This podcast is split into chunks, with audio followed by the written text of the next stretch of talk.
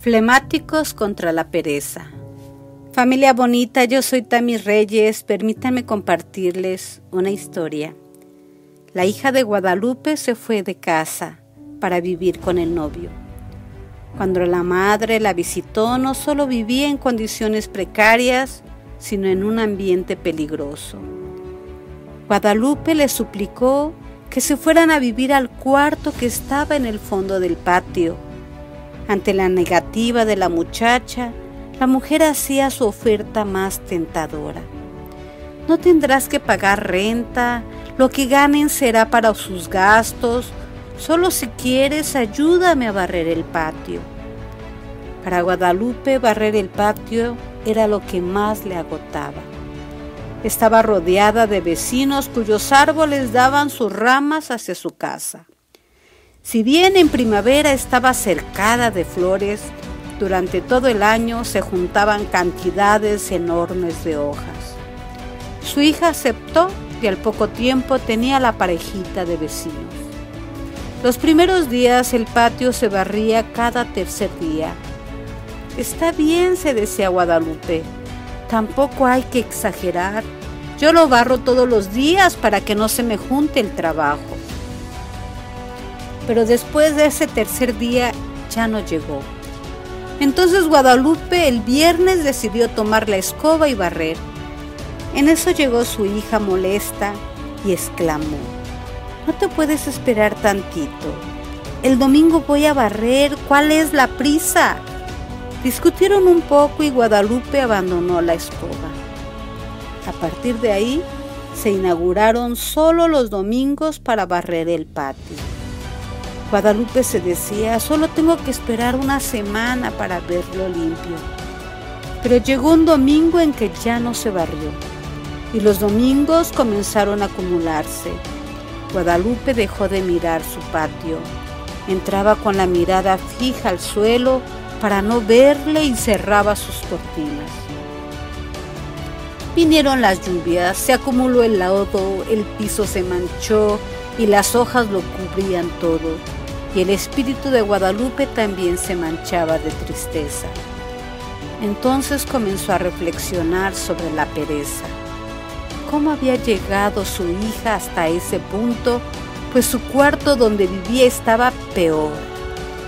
Recordó que siempre fue lenta y se tomaba su tiempo para todo, pero ahora también era floja y cínica.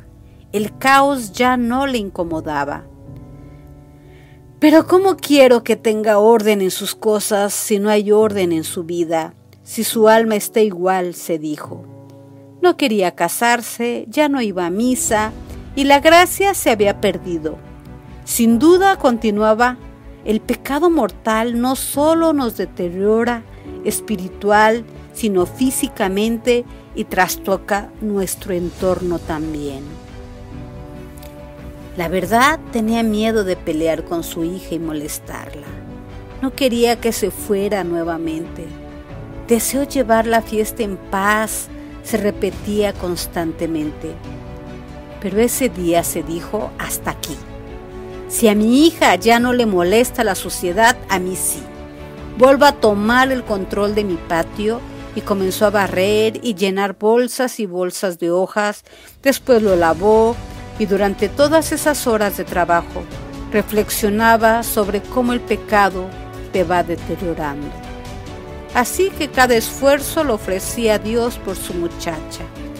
Invocaba al Espíritu Santo para que lavara en ella lo que estuviera manchado y curara lo que estuviera enfermo. Mira el poder del pecado si tú nos faltas por dentro. Terminó de limpiar y se sentó a contemplarlo. Respiró profundo. Ahora comprendo qué es la paz. La paz no es la ausencia de conflicto, es la posesión del bien. Me siento en paz, estoy feliz. Hoy el orden acaba de vencer al caos. Hoy acabo de recuperar mi patio. Hoy triunfó el bien sobre el mal. Y así lo pienso conservar. Limpiaré mi patio diario como antes, se dijo. Sintió temor sobre la reacción que tendría su hija cuando llegara y viera el patio limpio.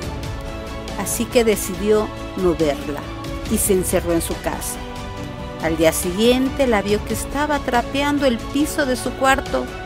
Guadalupe se acercó para saludarla amablemente y ella respondió con cierta timidez, como si sintiera un poco de vergüenza y en lo que enjuagaba el trapeador comentó, es que me puse a limpiar porque ya estaba todo muy sucio y ya me daba pena. Entonces Guadalupe se dijo por dentro, hay esperanza. Cuando se huye del bien por el temor al esfuerzo que implica, se llama pereza. Por lo que podríamos decir que la pereza es un miedo al trabajo. La pereza es un vicio contrario al apetito irascible que tiene por objetivo el bien arduo y difícil y está dentro de la pasión del temor. La pereza es un pecado capital que invita a otros pecados, orientándolos y guiándolos como la indolencia, que es nuestra incapacidad de ser empáticos. De ahí el coraje de la hija de Guadalupe cuando le recordaban sus obligaciones. La divagación, la negligencia, la pusilanimidad, el tedio, la inconstancia y la sedia son otros pecados que se derivan de la pereza. Si bien puede no ser un pecado mortal, pues depende de la gravedad de las obligaciones que se omitan, siempre será un instigador. El temperamento flemático tiene una predisposición innata al reposo al cansancio, es lento, pero tampoco implica que sea un perezoso. Simplemente va a otro ritmo. Pero cuando se aleja de la gracia, viene la dureza del corazón.